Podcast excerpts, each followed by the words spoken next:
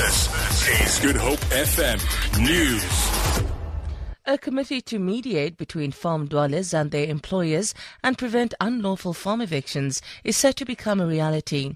The final public hearings on a bill to set up the Land Rights Management Committee have been held in Upington in the Northern Cape. Parliament's Portfolio Committee on Rural Development and Land Reform visited the town to hold the hearings yesterday. Chairperson of the committee, Pumzile Ngwenya Mabila, explains the implications of the extension of security of tenure Amendment Bill. There are lots of disputes at the local level between the farm owners and the farming dwellers. This amendment is aimed at establishing the Land Rights Management Committee, which will be the representatives of the councillors of that particular area, the farm dwellers themselves, the union, the NGOs, the CBOs, and the department so that they work together, identify those disputes the new leader of the Freedom Front Plus, MP Peter Groenewald, says he will focus on growing the party. Groenewald, who was the party's chair and also serves on Parliament's Oversight Committee on the Police, was elected unopposed to take over the reins from Dr. Peter Mulder, who stepped down from the position yesterday. Advocate Anton Alberts was appointed as the Freedom Front Plus's new chair. Mulder led the party for 15 years and has been in Parliament for 28 years, which makes him the longest serving South African MP. Groenewald has welcomed his appointment.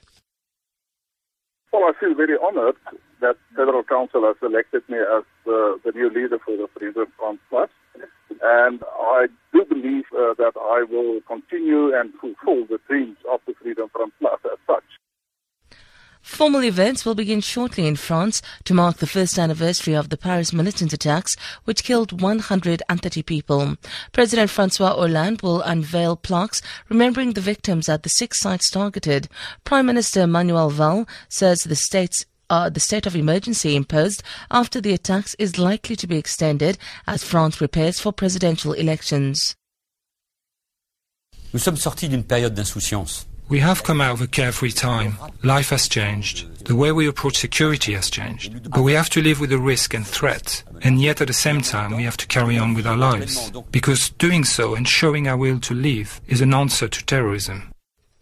Lesotho's King Letsie III is expected to receive a full-size replica of a World War II era Spitfire aircraft today. This commemorates the actions of Basotho who raised funds to buy 24 Spitfire aircraft enough for two squadrons during the 1939 to 45 conflict. Today's ceremony marks both 50 years of Lesotho's independence from Britain and the weekend of Remembrance Day, the tradition of honoring war dead on November the 11th. The replica Spitfire was built in Cornwall in the southwest of England and shipped to Lesotho. Ntakuana Nkhatane reports. The full-size replica of the Spitfire has attracted a lot of attention as it was being assembled at the Makwanyane Square in the capital, Maseru. Now final preparations are underway for Remembrance Day. His Majesty King Letsie III is expected to lead the wreath-laying ceremony. Ntakwana Ngatane, SABC News, Maseru, Lesotho. For Good Hope FM News, I'm Sandra Rosenberg.